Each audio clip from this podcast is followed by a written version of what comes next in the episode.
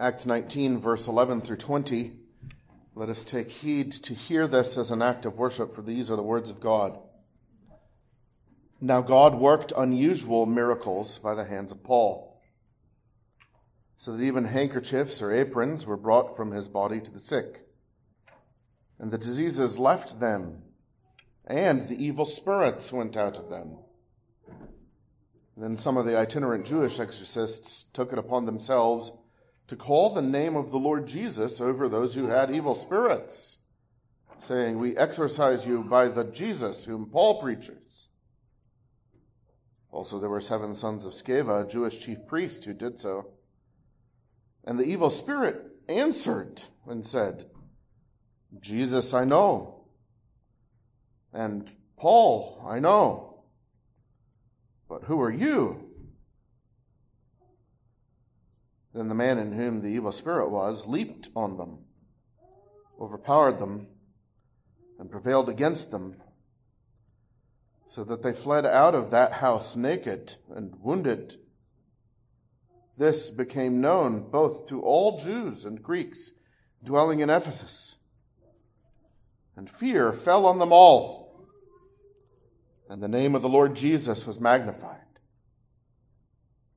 And many who had believed came, confessing and telling their deeds. Also, many of those who had practiced magic brought their books together and burned them in the sight of all. And they counted up the value of them, and it totaled 50,000 pieces of silver. So the word of the Lord grew mightily and prevailed.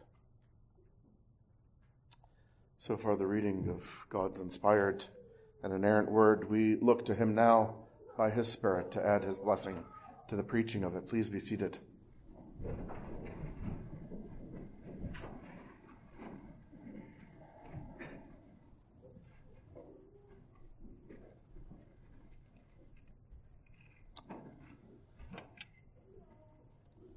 Text of scripture before us this morning begins Now God worked unusual miracles, unusual acts of power by the hands of Paul. The word that is translated here, miracles, is uh, one of two words that are often translated that way. One uh, usually meaning or having more of a sense of meaning uh, powerful work, and another uh, having the meaning of sign, uh, which is used most frequently of Jesus' miracles or signs, uh, especially in uh, the Gospel of John, to which we hope to refer later. Uh, but why is it that God worked these unusual miracles by the hands of Paul?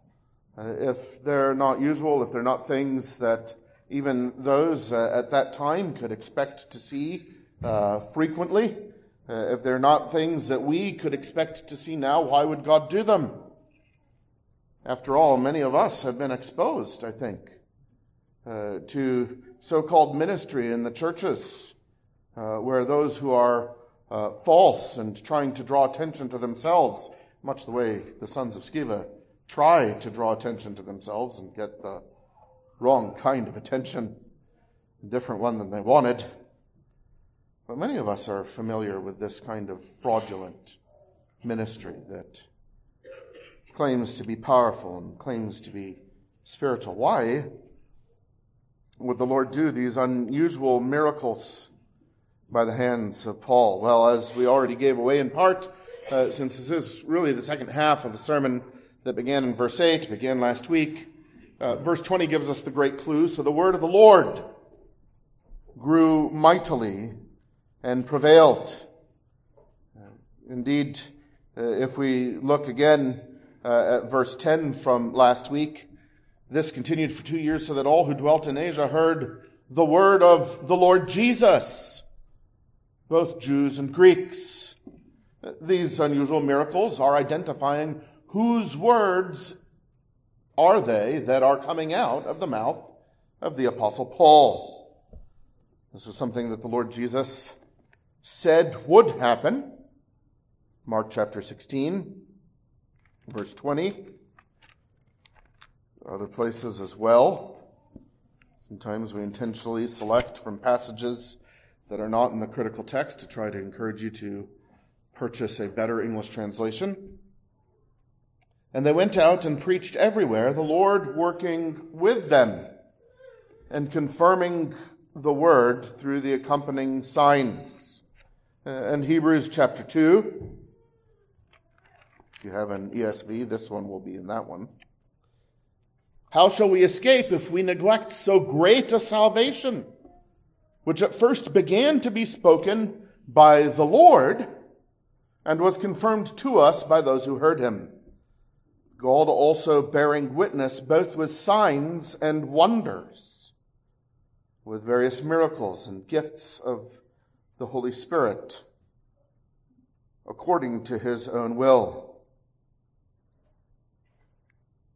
The Lord Jesus, as we will hear uh, in a moment from John 10, uh, when his word was contradicted and opposed, especially by the Pharisees, uh, he said uh, that the works that he did, which were the works of God, testified, and that if they didn't believe him on account of the words, they should at least believe on account of the works. And this really gets to the heart of the danger of hearing authentic words of Scripture. You see, if you hear a false preacher, a watered down words of men, accommodating the culture, saying the things that will draw the crowd's preacher, and you don't receive what he hears, you're not really in that much danger, are you? But if you receive the authoritative words of God, if you hear the scriptures preached in our day, or if you were to hear in Ephesus the apostolic preaching of Paul, who performed acts of power that demonstrated that this was indeed God in the flesh, the Lord Jesus, who has now risen again and taken his seat in glory and poured out his spirit and who has appointed and called and ordained and sent this man to preach to you his own words. Now, if you reject those words,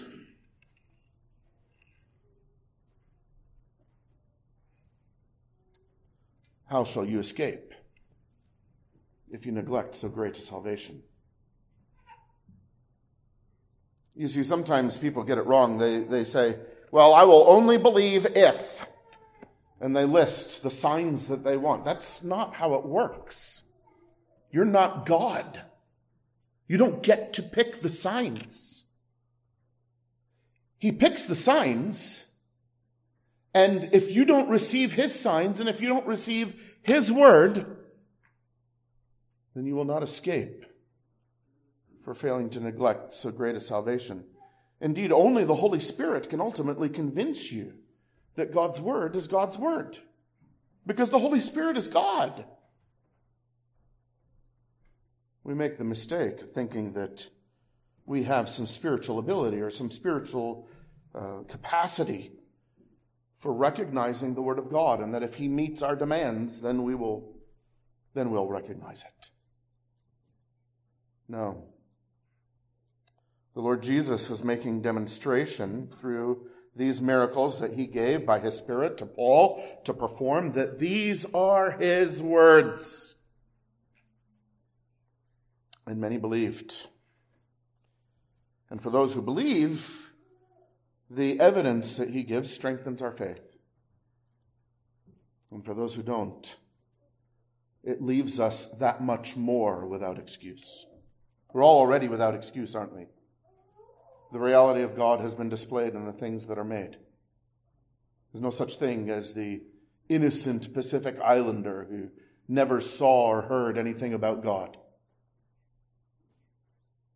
But there is such a thing as the God who became man to live obediently and die atoningly and rise again with power for sinners to save them.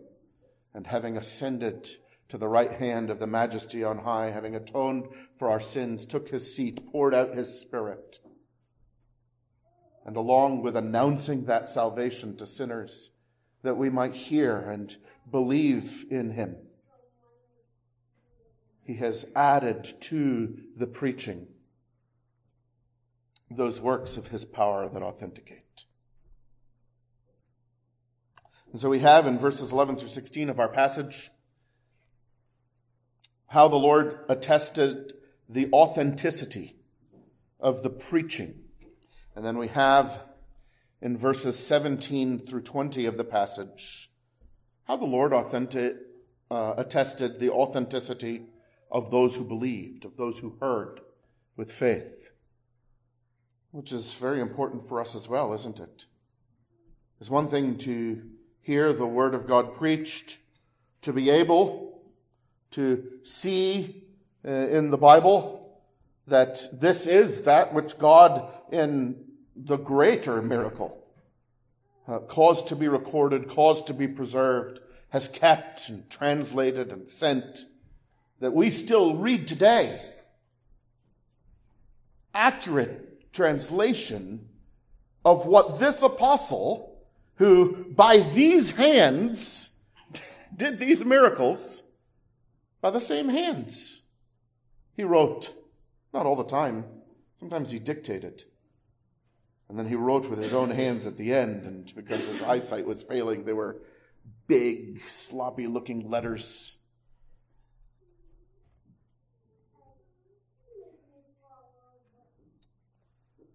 And so he authenticates the preaching and he authenticates the hearing. And we want to know both that what we are hearing is really the words of the Lord Jesus.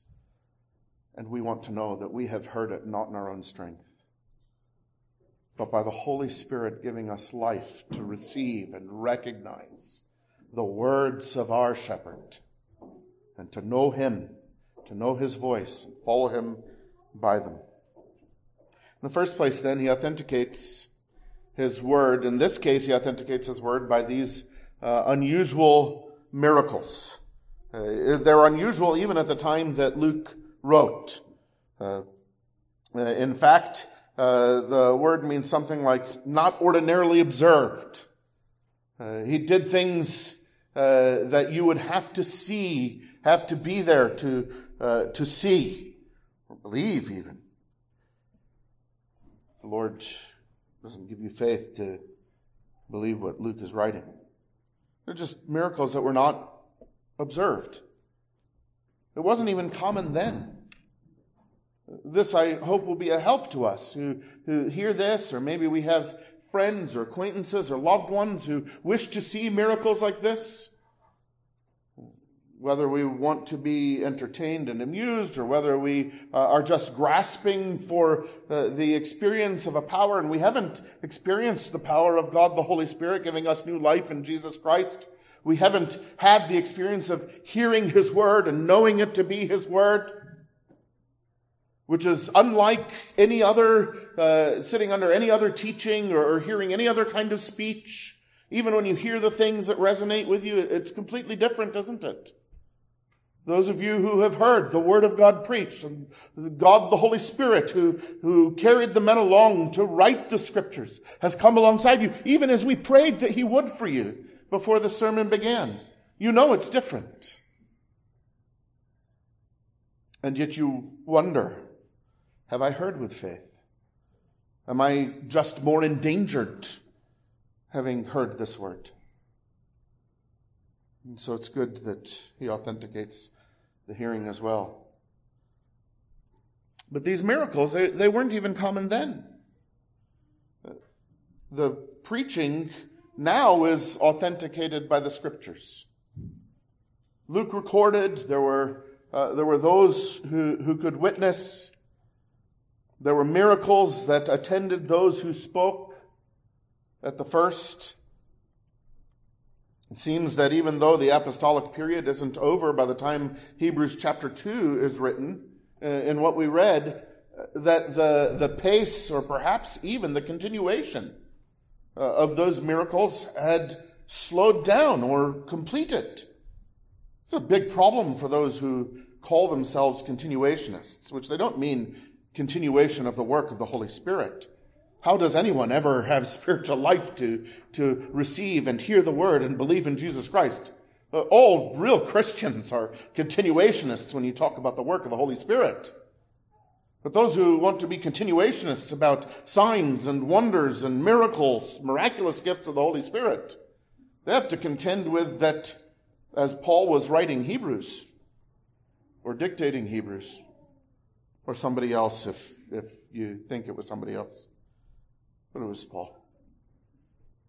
As Paul was writing Hebrews, he said, the word was that was spoken by those who heard him was attested by these miracles at first. Now, enough has been recorded by the time Hebrews is written. And now for us, the whole promise in John 16, when, when Jesus says to his apostles, I have many things that remain to say to you, but you cannot bear them now. And then he promises them that when the Holy Spirit comes, he will lead them into all the truth because he will tell them the things that remain. Not just turn them into fortune tellers, the things that will happen later, but the things that remain of, uh, of, the, uh, of what Jesus has to tell his church. It is the scriptures themselves that authenticate preaching now. It's very powerful, isn't it? Because you and I can sit with a Bible in our lap and hear preaching and we can be true Bereans, which means we receive it with gladness, not skepticism. And then we check and we look to see that these things were so. We, we hear this sermon, the, the, the Spirit uh, comes alongside and He helps us, and we can look uh, at the passage and, uh, and say, uh, yes, un- unusual miracles uh, by the hands of Paul. And we see the word of the Lord Jesus in verse 10 and the word of the Lord in verse 20 and say that that's what they were doing. They were, they were confirming and affirming that these are the very words of the Lord Jesus. And, and the Holy Spirit helps us uh, as we compare. And then we go home.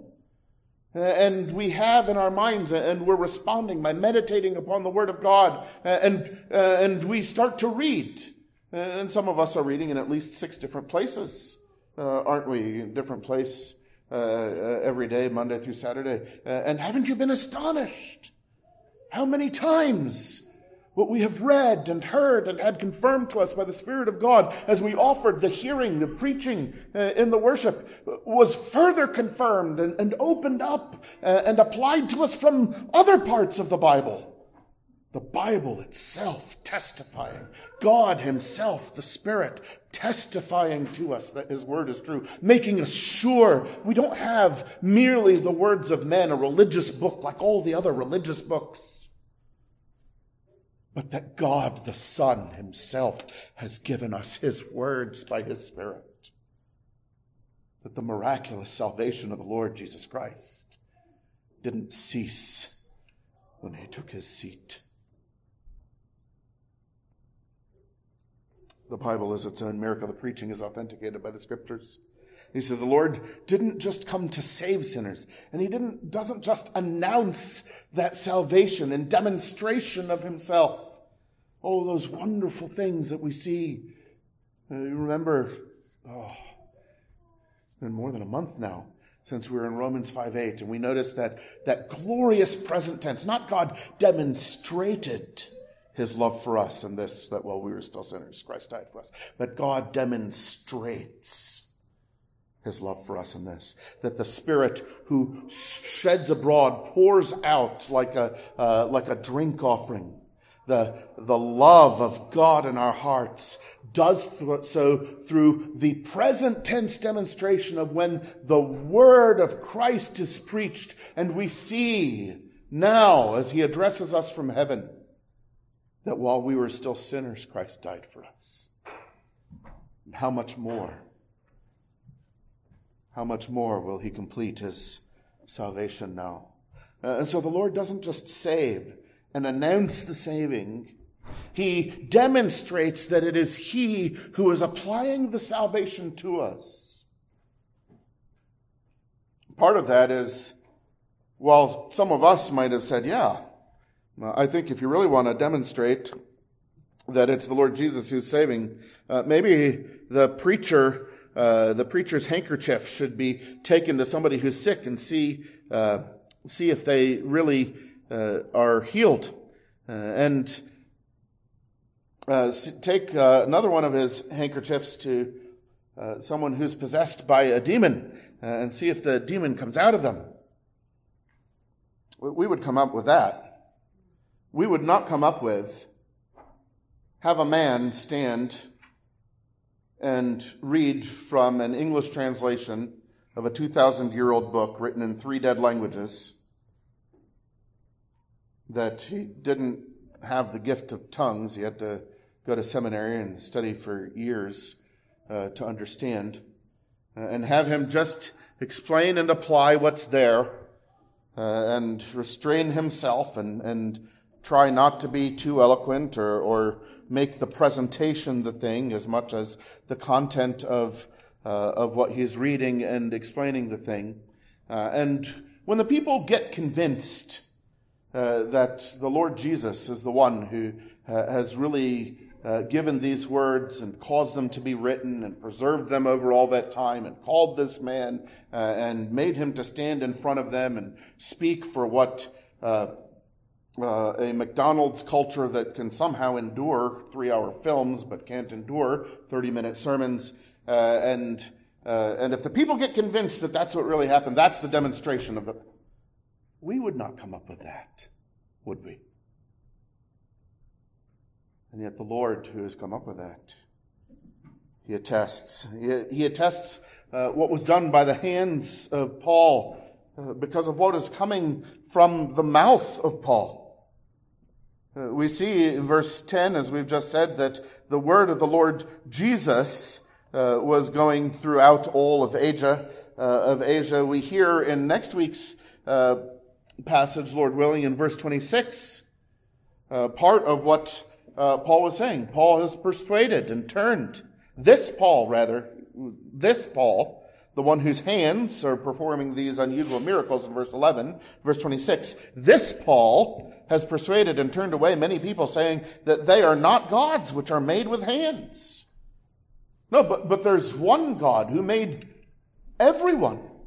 He made the heavens and the earth, and he made all nations from one blood and he is about to call them to account. Uh, and he has given testimony that he is the creator and the judge of them all by sending Christ and raising him from the dead, who is the judge, God and man. And so Paul has been preaching things like little silver Dianas can't be God. People like Demetrius made them with their hands.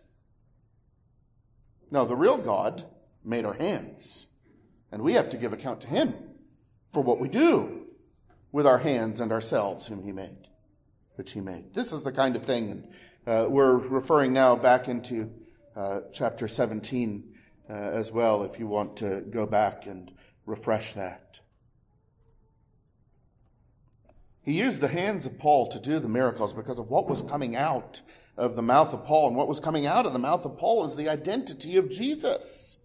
That Jesus is the one who commands and, uh, and is victorious over, has power over evil spirits. Evil spirits went out of them. Uh, end of verse 12. Jesus is the one, verse 17, who is the Lord over all, whose name is magnified. His name was magnified in the creation. His name is magnified in redemption. His mag- name will be magnified at his return. That he is King of kings and Lord of lords. And that the name that he has that is above every other name isn't just above every name on earth, it's even above every name in heaven. That Jesus is Jehovah. He is Yahweh who has come in the flesh. There are angels hiding their faces from a man in glory,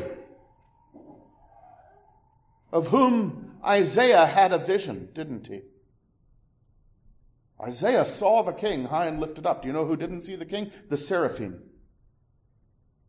Because they hid their faces from the king.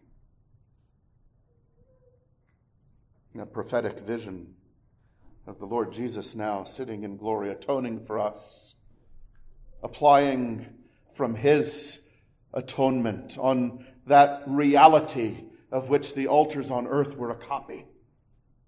His angels being ministering spirits to serve those who are inheriting salvation says the book of Hebrews.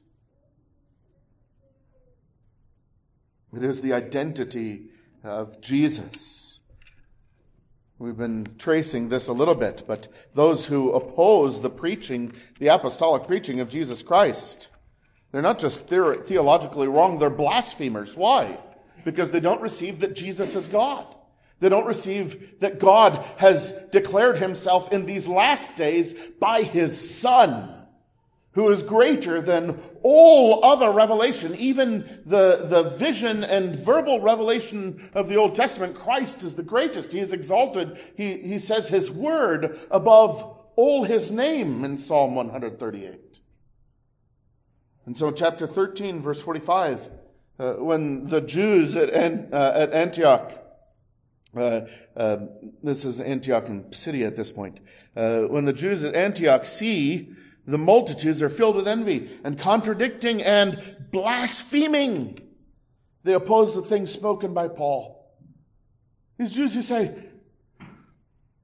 Jesus is not God. Hear, O Israel, Yahweh your God, Yahweh is one. You shall love the Lord. And they recite the Shema till they're red in the face and then blue in the face, running out of oxygen. And, uh, and they're all upset that Jesus is being proclaimed as God. And what are they doing? They're blaspheming the true God.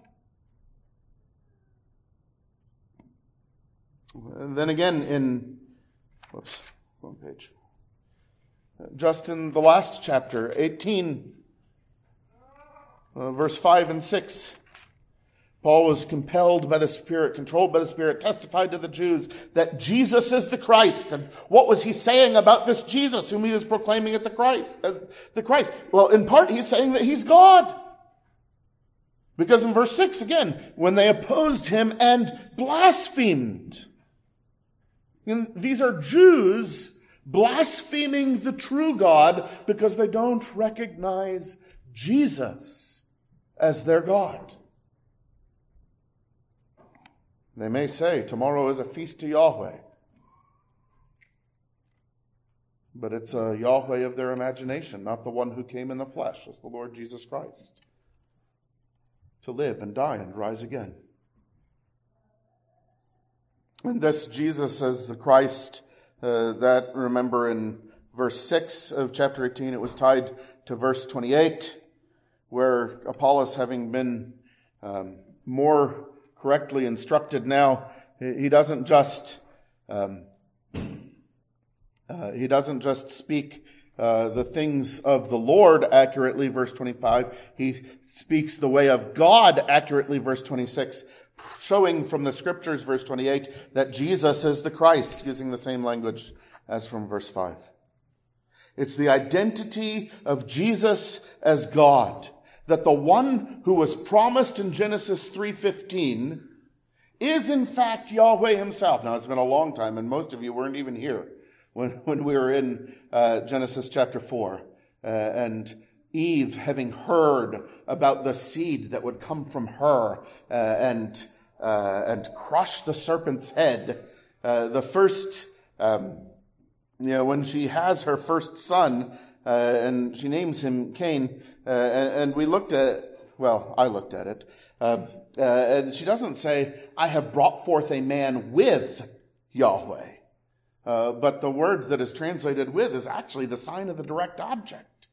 She thought that somehow she had brought forth a man in whom was or was himself identified with Yahweh. She was hoping uh, took uh, a few thousand more years, but she was hoping that the first try would be the promised son and that he would crush the serpent's head. But he has finally come. And he is Yahweh in the flesh. And even his name, spoken by his servant, sends demons running for their lives, unable to resist required by his authority and office to obey what is rightly said in his name. Jesus came, as 1 John 3, verse 8 says, to destroy the works of the devil. not just in the possessing of people uh, as is here, but all of them. All of the works of the devil. Because those whom he saves, he sanctifies.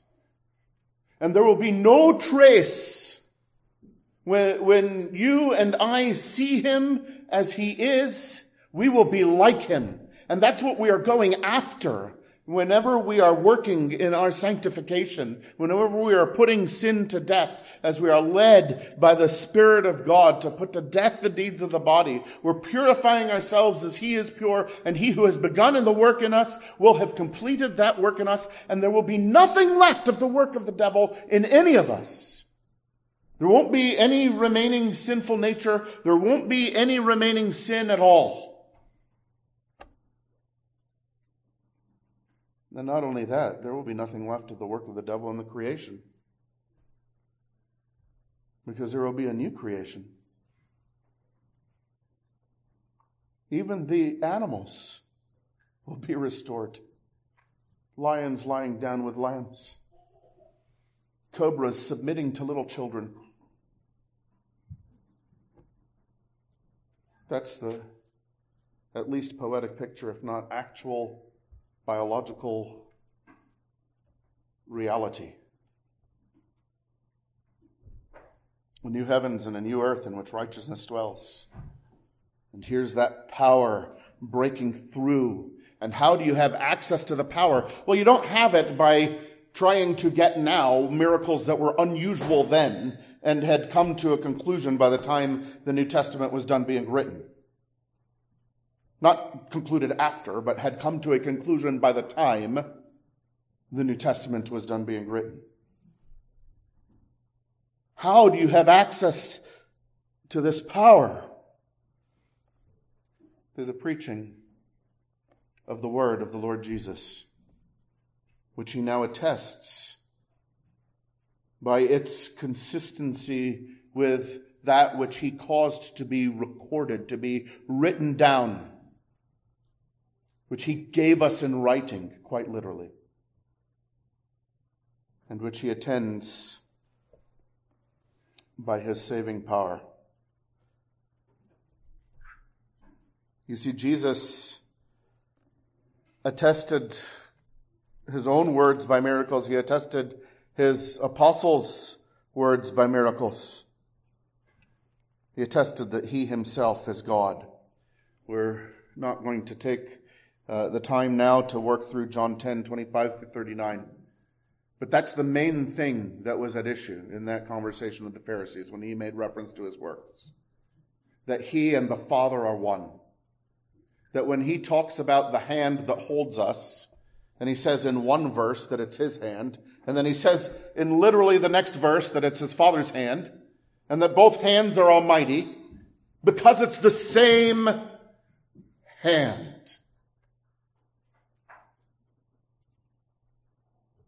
Here's a next level, a, a secondary level uh, Bible trivia question, children.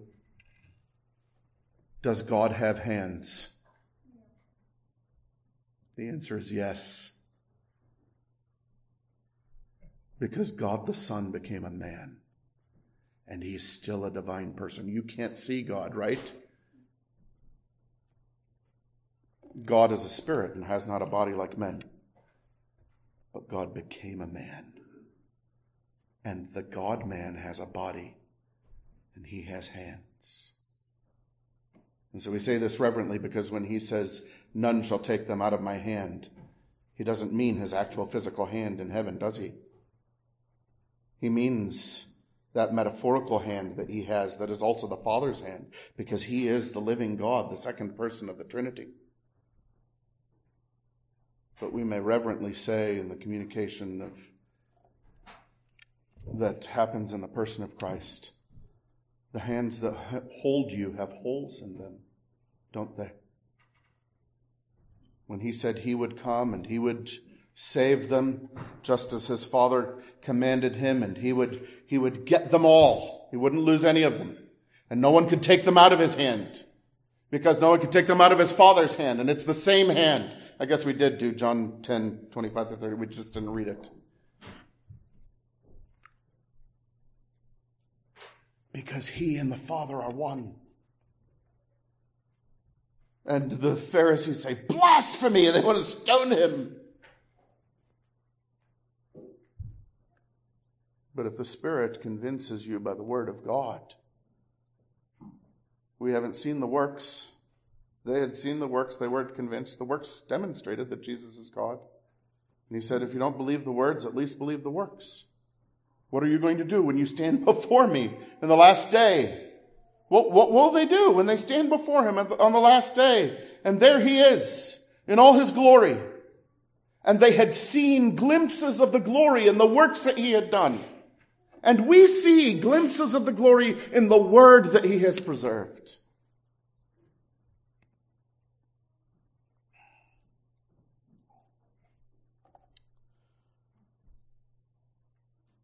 What the miracles proved, especially, is the identity of the Lord Jesus Christ, that he is God who came to save his people.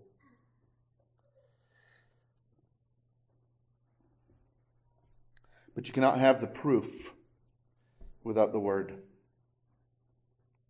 You cannot have the proof without Jesus Himself. You can't have the power without the one whose power it is. Some of the itinerant Jewish exorcists, verse 13, took it upon themselves to call the name of the Lord Jesus over those who had evil spirits, saying, We exorcise you, that we cast you out. Uh, by the Jesus whom Paul preaches. There you have it. It was the preaching, even they knew. Also, there were seven sons of Sceva, a Jewish chief priest, who did so. The evil spirit answered and said, Jesus I know, and Paul I know, but who are you? You see, we're about to, to hear that um, God and the, the, the Lord uh, attests to the, the genuineness of hearing and faith by the repentance that He gives and the sanctification uh, that He gives. Do you know genuine repentance and sanctification are not something we can produce ourselves? It's often preached that way in the churches, isn't it? You get these um, moralistic sermons that are full of true morals. Uh, but Christ isn't being preached as the one whom we serve in them and the one in whose strength and by whose life we can do them because in him and with him our former self died at his cross. And so it's just a burden that no man can bear. Is that not trying to have, and I know we're borrowing from part of the text we haven't heard yet preached. But isn't that trying to have the sign without the one whose sign it is? Isn't that trying to have the act of power without the one whose power it is? And isn't that what the sons of Sceva are doing here? Ultimately, all moralistic obedience, all obedience apart from dependence upon the grace of Christ and the old self having died with Christ, is another version of what the sons of Sceva tried to do here. Trying to have the demonstration of the power of Jesus, even using his name, but not knowing him, not belonging to him by faith. And all self dependent attempts to be moral end up in the same humiliation, don't they? Even if you don't get scandalously humiliated before men now, which a great many do, how will they be humiliated in the last day when they arrive saying, Lord, Lord? And as he says in Matthew 7, he says, Depart from me, I never knew you, you workers of lawlessness. Because they did not have faith in Christ and union with Him, and His death as the death of their old self, and His resurrection as that by which they walked in newness of life. The reason they're workers of lawlessness in Matthew 7 22 is because they never knew Him. Well, here you try to have workers of, of uh, victory over a demon, but they don't know him. The sons of Sceva don't know Christ, and therefore the Spirit doesn't recognize them. The evil spirit answers and says, Jesus I know, and Paul I know, but who are you?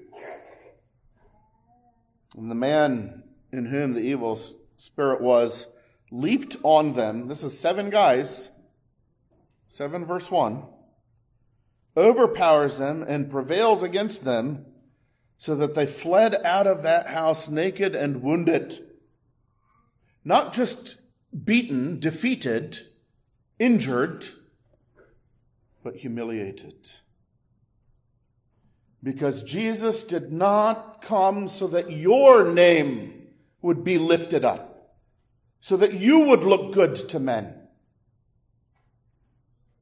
He came so that his name would be magnified as the Lord who saves, Jesus, as God with us, Emmanuel.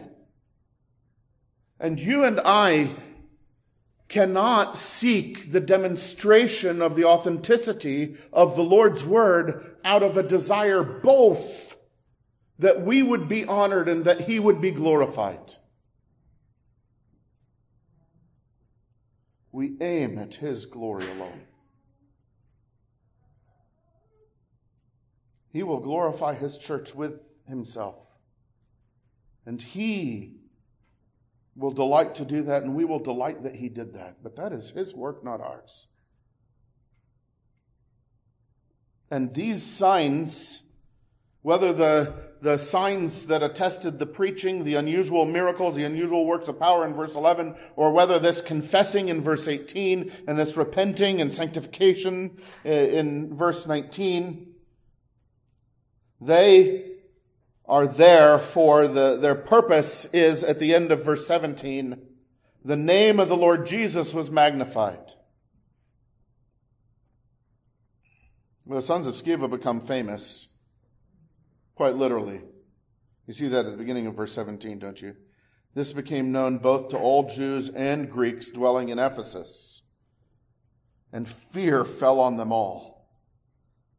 And the name of the Lord Jesus was magnified.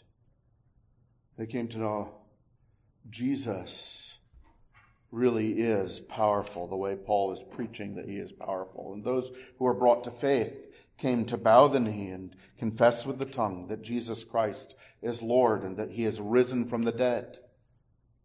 You know, that Romans 10, if you believe in your heart that Jesus is Lord and confess with your mouth that God has raised him from the dead, that's what's going on here. But what about those seven sons of Sceva? For the rest of their lives, I mean, they weren't naked the rest of their lives. But many of you little children, you just thought about it, didn't you? Little children that would, that would see them around in Ephesus and say, those are the guys who got bloodied and beaten and had to run naked out of the house. now that's puerile and wrongful minded of the children, but the shame of the nakedness is real, isn't it? And the shame of the notoriety is real. The Lord also authenticates the hearing. He authenticates the hearing by repentance and sanctification. Uh, as the name of Jesus is magnified in verse 17, that you have these people who want others to know what Jesus has done in them. They not only believe with their, uh, in their hearts that Jesus is Lord and confess that God has raised him from the dead, they also come and confess their own deeds. Many who had believed came confessing and telling their own deeds. They told what they used to do, what they used to be like. How the things that they knew that they were sinful, they couldn't stop doing. And there were all sorts of things that they didn't even know that they were sinful. And now the Lord has grown them by the Christ in whom they trust. And he has given them to stop doing things that they used to do. If you are not a person who no longer does some of the things that you used to do, you have no good reason to think that you're a Christian. If you think you have been saved by a Jesus Christ who has not changed your life, then the idea of Jesus that you have is not the Jesus of the Bible. You may have been saved. Christians are not perfect, and many of them have times of backsliding, such that the Lord Jesus, in the parable of the wheat and the tares, gives as the reason for not uprooting everyone that looks like a tare, because some of them are actually wheat that is so weak that it looks like a tare. Christians who are still so worldly and so sinful and so uninterested in holiness that they can't know they're Christians. That's the point. Because the Jesus who saves is a Jesus who sanctifies.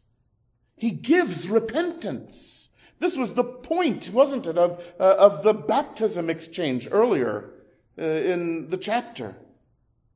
That John preached a repentance that he couldn't give.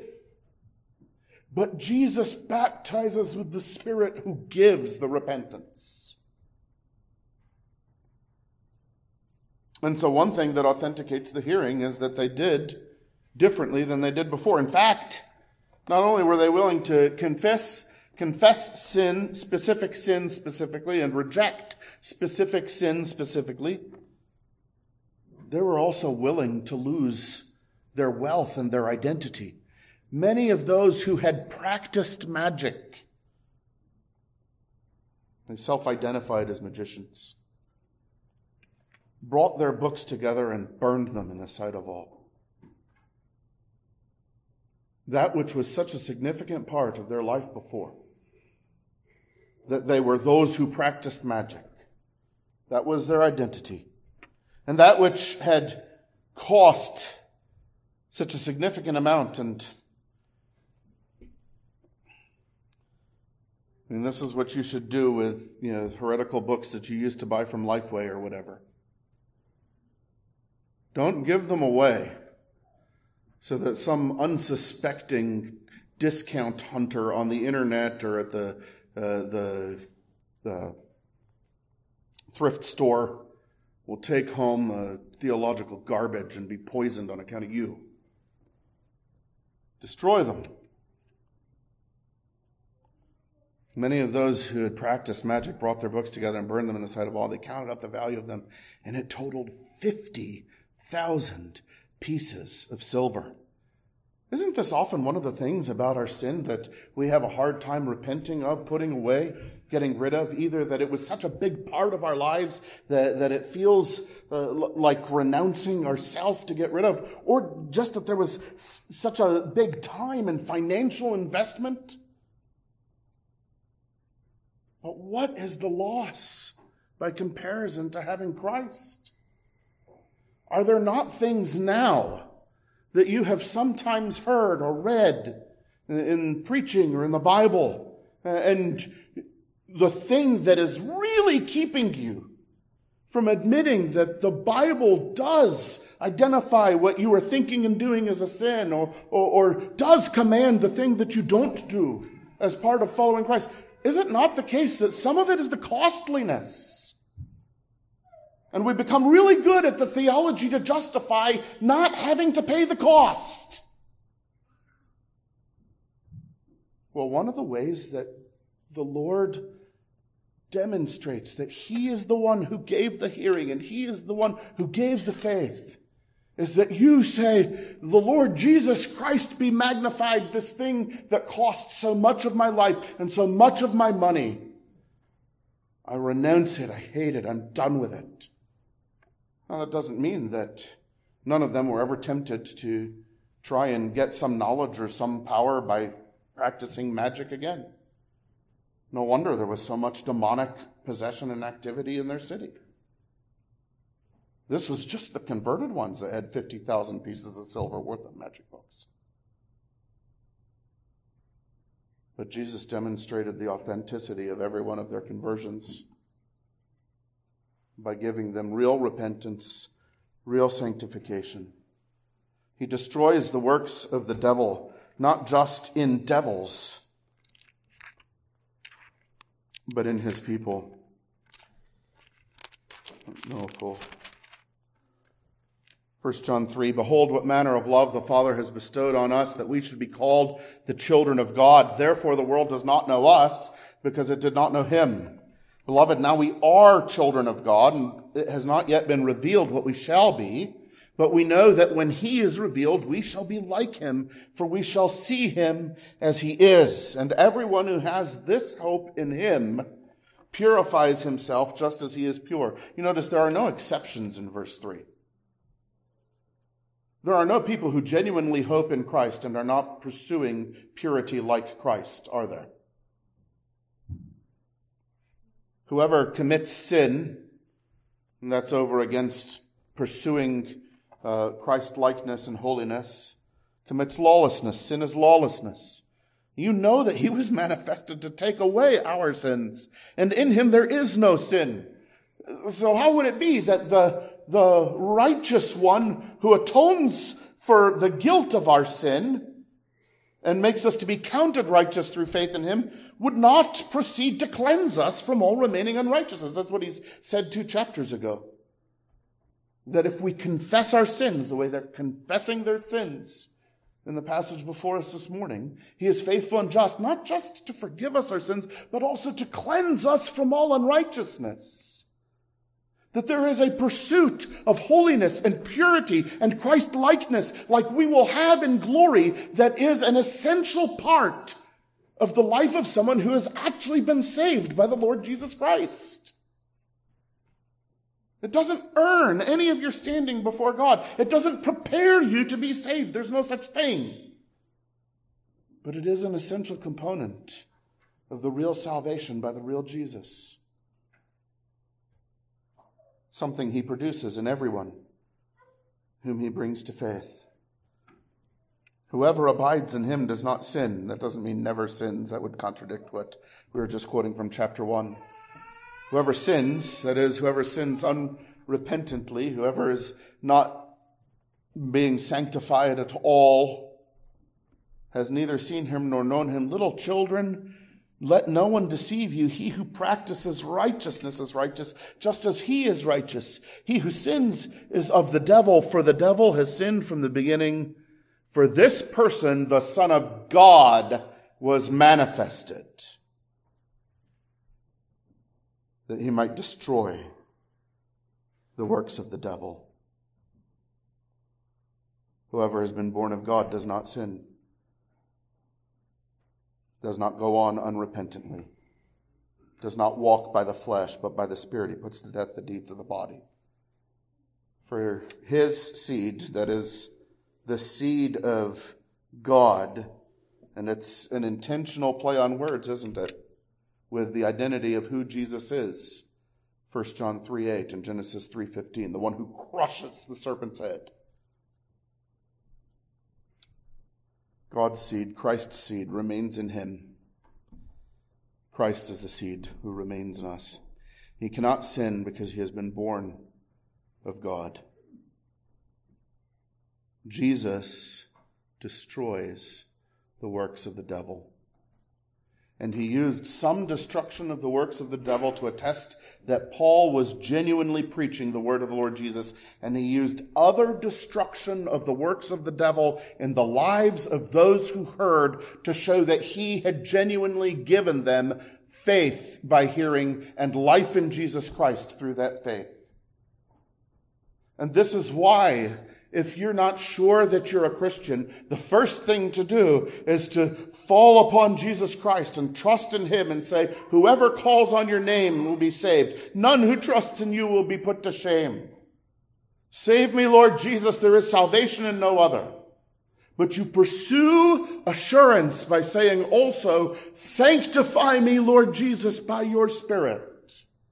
Sanctify me by your truth. Your word is truth. You have given me faith by hearing, or I pray that you would give me faith by hearing. Give me also holiness by hearing.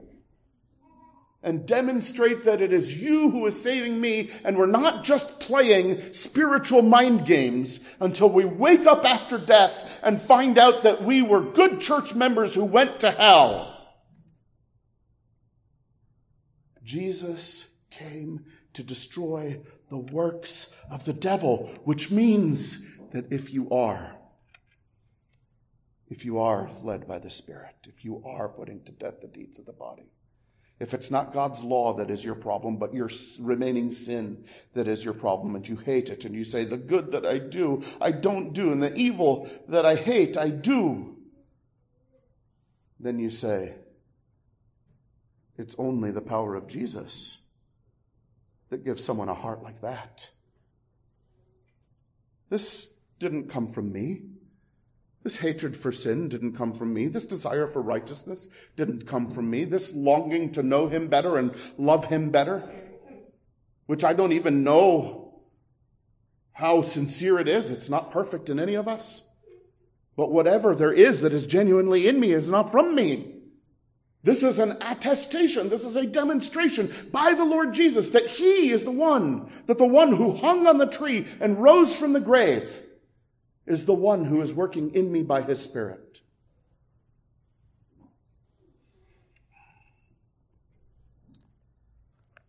We won't take the time to do the, the work in Galatians. So the word of the Lord grew mightily and prevailed. You know, I don't know how many people it took, how many former magic practitioners it took to come up with 50,000 pieces of silver's worth of burnt magic books. But every one of them who had been brought to faith in the Lord Jesus Christ, every one of them who had been brought to hate their sin and love the Lord Jesus, every one of them who is making progress, was themselves had a part in displaying the glory of the Son of God who had died once for all, but now was applying individually by his Spirit that work to each one for whom he had died. You too, dear Christian, every one of you who believe in Jesus, as he grows you in hating that sin that you keep doing and hate, as he grows you in loving that righteousness that you want to do but keep stumbling and failing, but as he grows you in it, he is displaying not just that you're authentically saved, but his divinity as God who is destroying the works of the devil, even in you, even in your own life. And the word of the Lord is growing mightily and prevailing.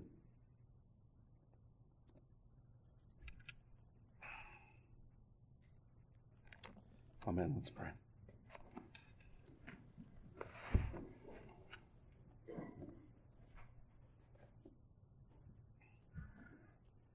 Our Father in heaven, we thank you that you have given your Son, our Lord Jesus, as the heavenly gift.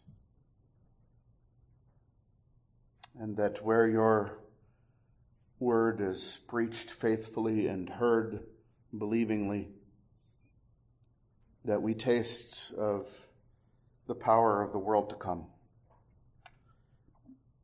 And that as your Spirit begins to conform us to the image of Christ, we get to enjoy with one another the fruit of being a congregation in whom your Holy Spirit is at work in almighty power. And Lord, we thank you. We thank you for each one in whom the true fruit of a work of your saving power is growing and appearing and bringing Christ glory. And we pray, Lord, that none might be among those who can even be in such a congregation as that and fall away again, not having been saved, but instead crucifying the Lord to themselves and being impossible to restore to repentance. We pray, Lord, that you would give instead better things, those that accompany eternal life.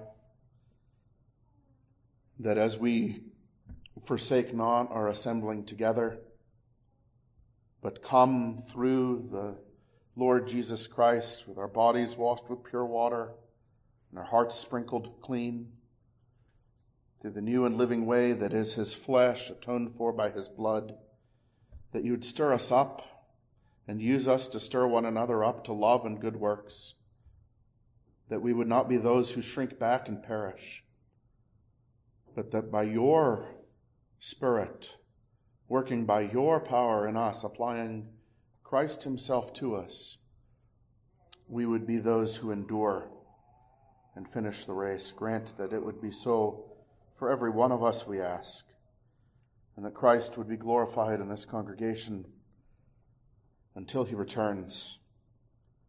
We ask it in his name. Amen.